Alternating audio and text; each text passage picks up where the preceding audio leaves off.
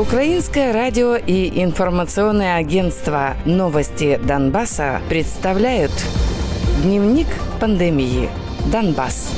Число заболевших коронавирусом на подконтрольной Украине части Донецкой области за сутки увеличилось на 506 человек. За все время пандемии выявлено 12 873 заболевших COVID-19, из них 162 человека умерли.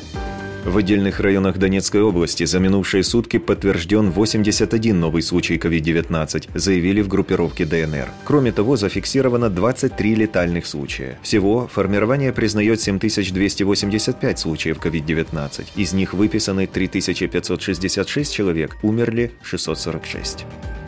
В Луганской области лабораторно подтверждено 116 новых случаев COVID-19. Также зарегистрированы 6 летальных случаев. За все время исследований в области диагноз коронавирус лабораторно подтвержден у 4104 человек. Из них выздоровели 1703, умерли 99 человек.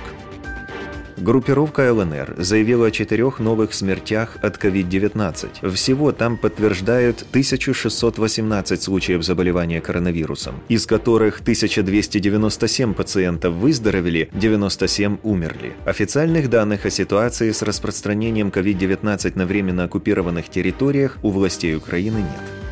Мобильный госпиталь для заболевших коронавирусом в Донецкой области развернут в Краматорске. Такое решение озвучил министр здравоохранения Максим Степанов. Он отметил, что временный госпиталь будет рассчитан на 500 тысяч мест. Уже подсчитан бюджет для закупки необходимого оборудования и зарплат медикам. Ранее глава Минздрава объяснял, что мобильные госпитали в регионах могут начать использовать при показателях в 10 тысяч заболевших коронавирусом за сутки в Украине.